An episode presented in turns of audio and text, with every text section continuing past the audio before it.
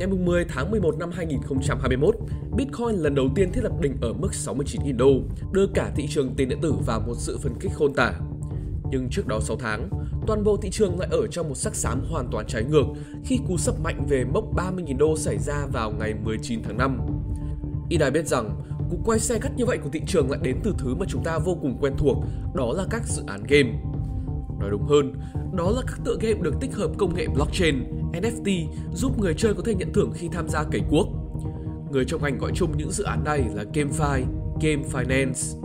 Đặc biệt, GameFi đã được xác nhận là một ngành công nghiệp mới với nhiều studio lớn tham gia, với định giá thị trường được dự báo sẽ đạt đến 65,7 tỷ đô vào năm 2027. Có thể gọi làn sóng GameFi năm đó giống như một bữa tiệc cập nhạc. Lúc nhạc lên, ai cũng nằm chìm vào sự hưng phấn, người dùng không tiếc tiền FOMO vào các tựa game trên trời dưới đất. Nhưng khi nhạc tắt, mọi người rời đi, tất cả chỉ còn lại là đống rác. Rác ở đây chính là những tựa game được làm để ăn sổi, không định hướng phát triển dài hạn, cũng không có những con game được sinh ra chỉ nhằm mục đích scam tiền người dùng. Vấn nạn này không chỉ xảy ra tại thị trường Việt Nam chúng ta, mà xuất hiện ở rất nhiều thị trường khác trên thế giới. Mới đây, một YouTuber được gọi là Coffeezilla đã bóc phốt một nhân vật có sức ảnh hưởng cực kỳ lớn trên không gian mạng, Logan Paul với dự án CryptoZoo. Và hôm nay, hãy cùng mình hóng hớt chiếc drama bên trời Tây này cùng với tác giả Trường Sơn để xem chuyện gì đã xảy ra và chúng ta cần lưu ý những gì khi muốn tham gia vào một vài dự án GameFi nhé.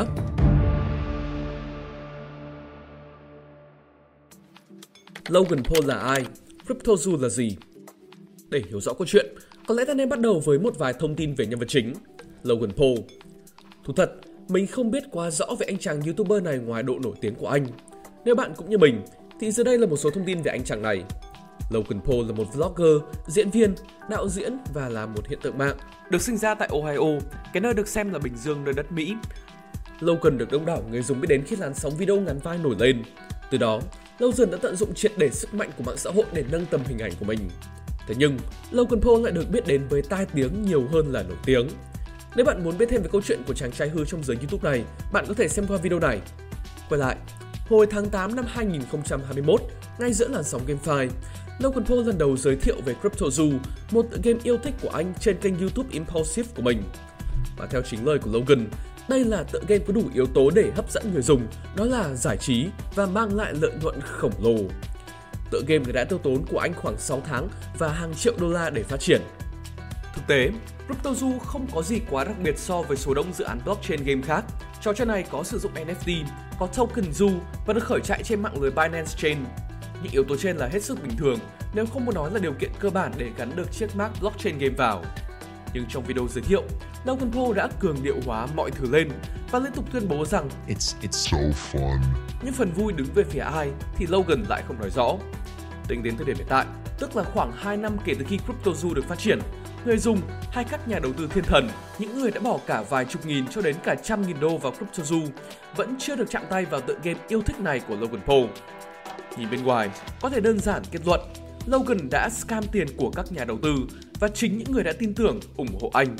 Nhưng Coffeezilla đã đào sâu hơn và câu chuyện thực chất thú vị hơn tất cả những gì chúng ta có thể tưởng tượng ra được.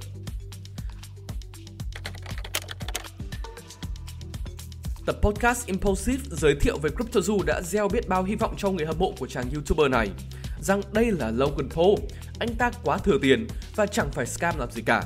Rằng anh ta sẽ làm ra một tựa game giúp chúng ta vừa giải trí, vừa kiếm được thật nhiều tiền. Tội gì mà chúng ta không đầu tư? Nhưng niềm vui này ngắn chẳng tẩy gang. Chỉ một thời gian ngắn sau khi khởi chạy, CryptoZoo bắt đầu lộ rõ những vấn đề. Từ đây, series tháng 9 và những lời nói dối của Logan chính thức bắt đầu. Đầu tiên, hãy nói về phần đồ họa của NFT. Những từ được Logan dùng để mô tả về nó là nghệ thuật thủ công, 6 tháng, những ghi chú cụ thể và 10 nghệ sĩ. Thoạt ngày qua, đây giống như một bộ sưu tập được đầu tư rất nhiều công sức và tiền bạc. Logan cũng cho rằng đây chính là điểm làm bộ sưu tập NFT của anh ăn tiền vì thị trường NFT ngoài kia đa số chỉ vẽ bằng máy mà thôi. Tuy nhiên, bạn hãy đánh giá bức ảnh này, một NFT thuộc dạng siêu hiếm của CryptoZoo. Liệu nó có đáng giá như Logan đã tả hay không nhỉ? Theo ý kiến cá nhân của mình, đây trông giống một bức ảnh được Photoshop trong vài phút hơn là một tác phẩm thủ công cẩn mẩn trong 6 tháng ròng. Và sự thật thì đúng là như vậy. Đội ngũ của Du đã lấy những tấm ảnh từ Adobe Stock về và thực hiện chỉnh sửa. Chẳng có sự handmade nào ở đây cả. Đây là lời nói dối thứ nhất của Logan. Về đội ngũ phát triển, Logan tự tin cho rằng mình có một đội ngũ hùng hậu đứng sau CryptoZoo. Số tiền đầu tư vào game, tính tổng cả team, có thể lên đến cả 1 triệu đô. Chỉ đơn giản vì chúng tôi tin con game này sẽ thành công. Câu hỏi đặt ra, 1 triệu đô đã được đốt vào đâu? Chắc hẳn không phải là phần hình ảnh của NFT rồi. Vậy chắc tiền dồn sang phần blockchain trắng?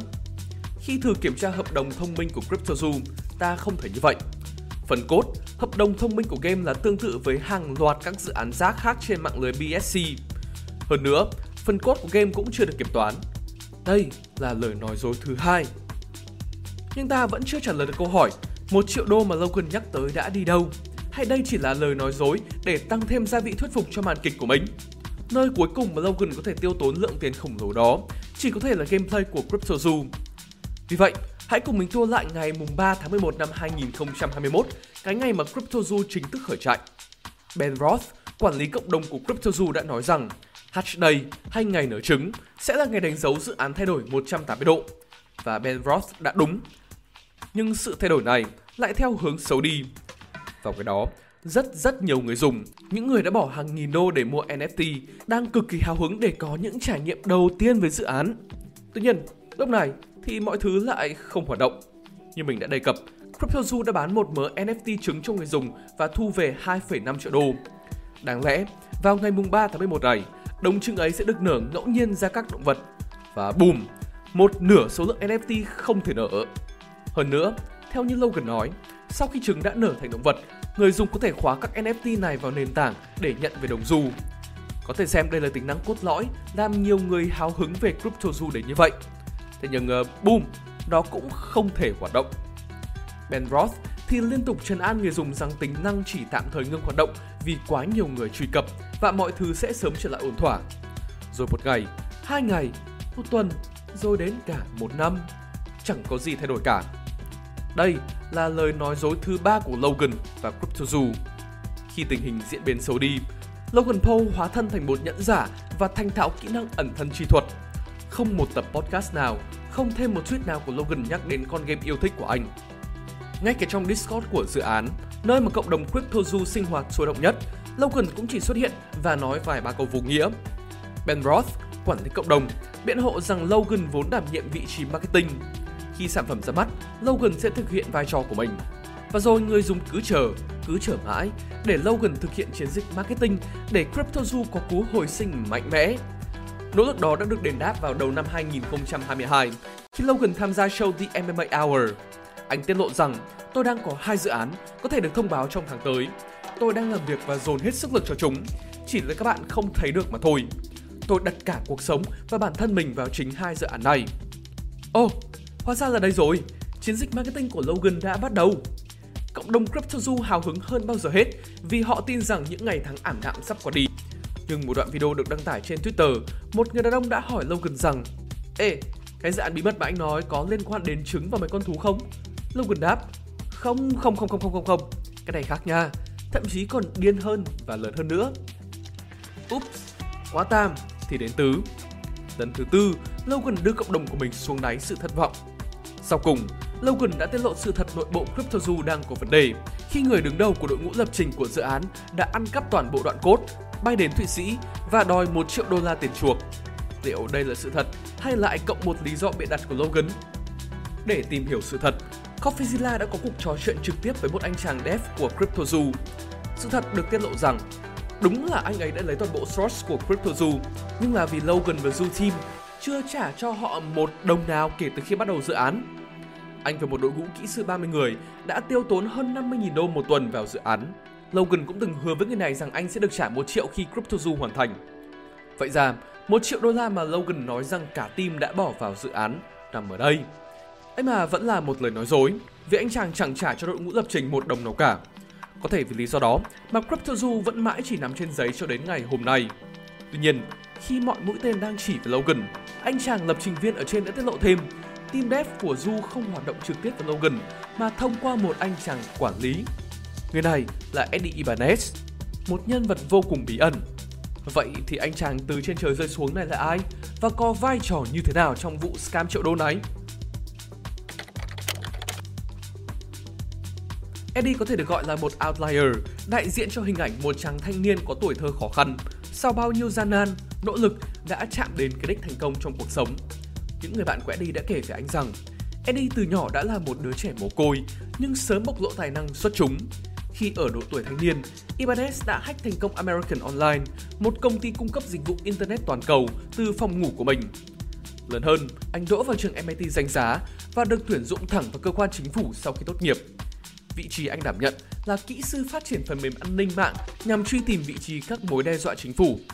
Nhưng bạn có thấy lạ khi mà một anh chàng kỹ sư MIT đang làm việc tại cơ quan chính phủ, có thể nói là đang ở đỉnh cao của sự nghiệp, lại dính vào vũng sình này cùng Logan Paul. Trong cuốn sách Những kẻ xuất chúng của Malcolm Gladwell, ông cho rằng những câu chuyện mang tính xây dựng hình ảnh anh hùng như trên thường đã bị lược bỏ đi những sự may mắn và theo dệt thêm phần khó khăn cho câu chuyện. Ý kiến trên có phần đúng khi xét với câu chuyện của Eddie. Chỉ khác ở chỗ, anh đã lược đi toàn bộ sự thật để theo dệt nên một cuộc đời vỏ bọc cho mình. Nhà báo Adam Robb đã phanh phui sự thật về Eddie Ibanez thông qua bài báo của ông. Đầu tiên, Eddie Ibanez không hề mồ côi. Vợ của Ibanez từng vô tình làm lộ chi tiết này khi gia đình của Eddie xuất hiện trên đài Fox News khi nói rằng cô đã học công thức món ăn từ mẹ của Eddie. Okay, so Eddie's mom made this rice pudding once. Tiếp theo, Adam Robb đã có cuộc gọi điện trực tiếp đến trường MIT. Đại diện của trường đã xác nhận rằng Eddie chưa từng nhập học ngôi trường này. Nhưng hai cái tin chưa chuẩn trên vẫn không thay hại bằng câu chuyện anh là người của cơ quan chính phủ. Vin vào cái công việc không có thật này, Eddie đã xây dựng được mối quan hệ với những triệu phú như Rudolf Vidal, cựu giám đốc điều hành đội bóng Bayern Munich, Chris Birch hay Todd Morley. Bằng khả năng thuyết phục tài tình, Ibanez đã tạo nên một vỏ bọc hoàn hảo cho mình. Đến nỗi, khi mà nhà báo Adam Robb gọi điện cho Jeff, trợ lý của Logan, để cảnh báo anh về con người thật của Eddie, Jeff vẫn bỏ ngoài tai thông tin này và lựa chọn tin rằng mối quan hệ của Eddie sẽ là động cơ quan trọng để phóng con tàu CryptoZoo lên mặt trăng. Tuy nhiên, chúng ta có thể gọi con tàu CryptoZoo là Falcon 1, tên lửa đầu tiên của SpaceX, vì nó trước khi bay thì đã xịt. Trách nhiệm của Eddie Ibanez trong dự án CryptoZoo vốn là quản lý đội ngũ lập trình, và Eddie còn chẳng thèm quan tâm đến chuyện đó. Để rồi mới dẫn đến tình trạng dự án thì đã ra mắt được 2 năm nhưng sản phẩm thì vẫn chưa có như hiện tại. Eddie Ibanez là nguyên nhân chính gây ra sự thất bại của CryptoZoo, theo Jack, The Crypto King chia sẻ.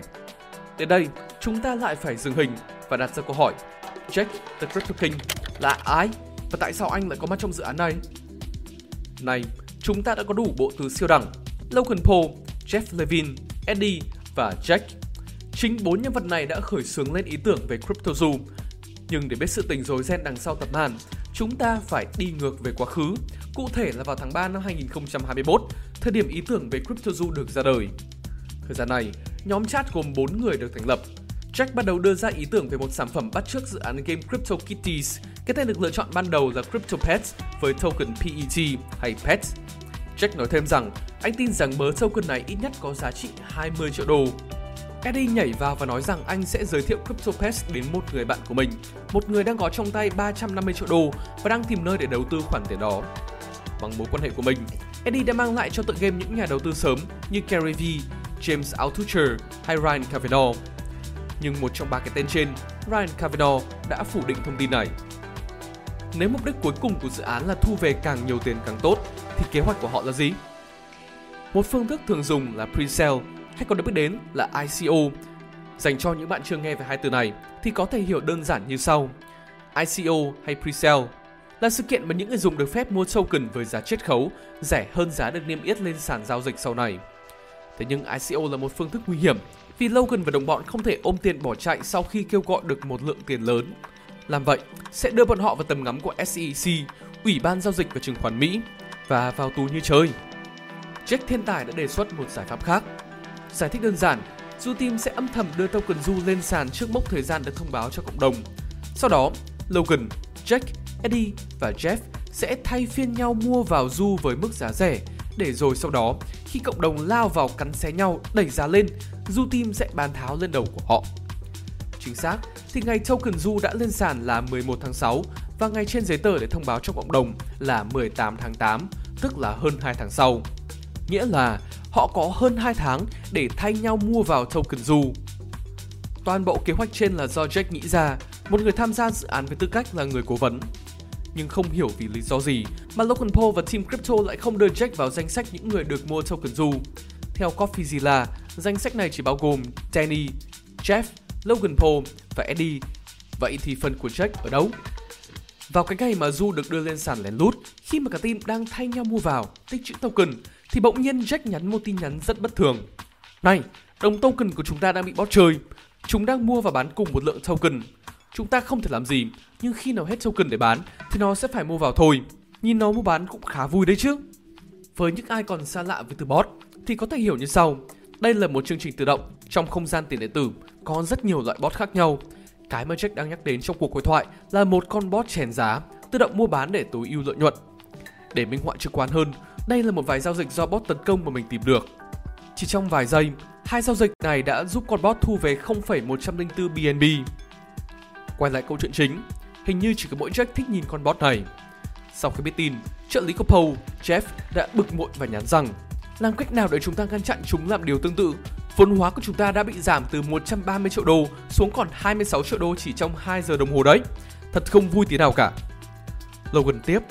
Đúng, không vui chút nào. Để minh họa rõ nét hơn những gì Jack nói, ta có thể xem biểu đồ của Du ở dưới đây. Sau khi Du lên sàn, token ngay lập tức được mua vào.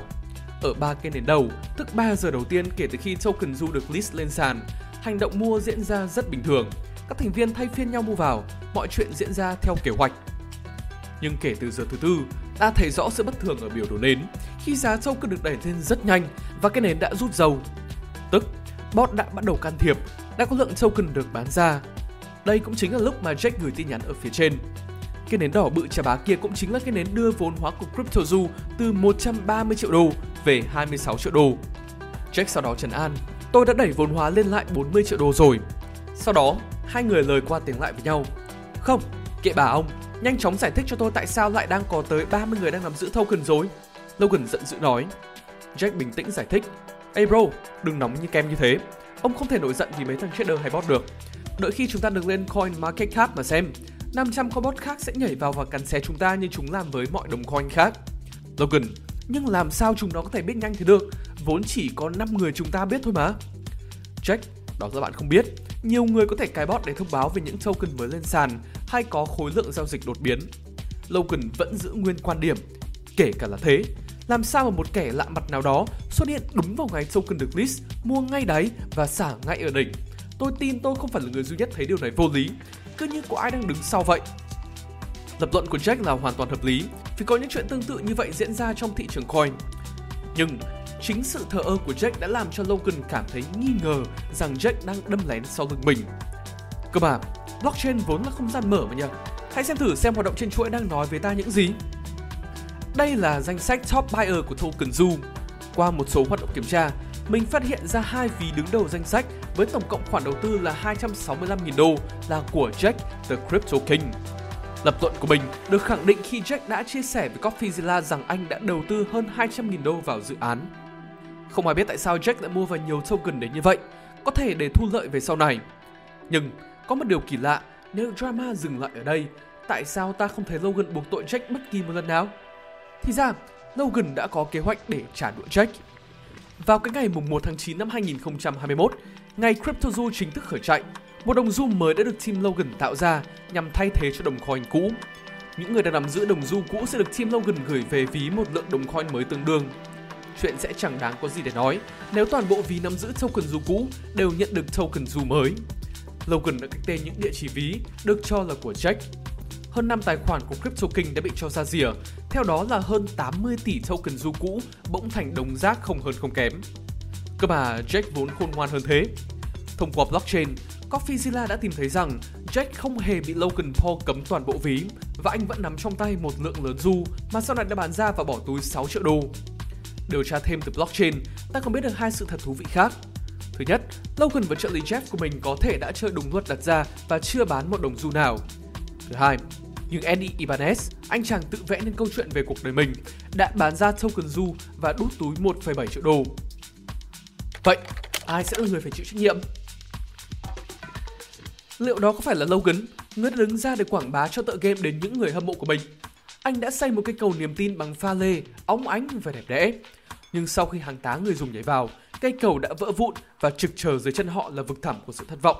Hay đó phải là Eddie Ibanez, một kẻ lừa đảo tinh vi, một người họa sĩ tài ba khi đã vẽ nên câu chuyện cuộc đời mình một cách trắng trợn. Còn Jack, một người vì đồng tiền mà đâm lén sau lưng Du Team, một người tự xưng là Crypto King, thế mà lại bôi nhọ thêm cho thị trường này? Câu trả lời có lẽ là tất cả.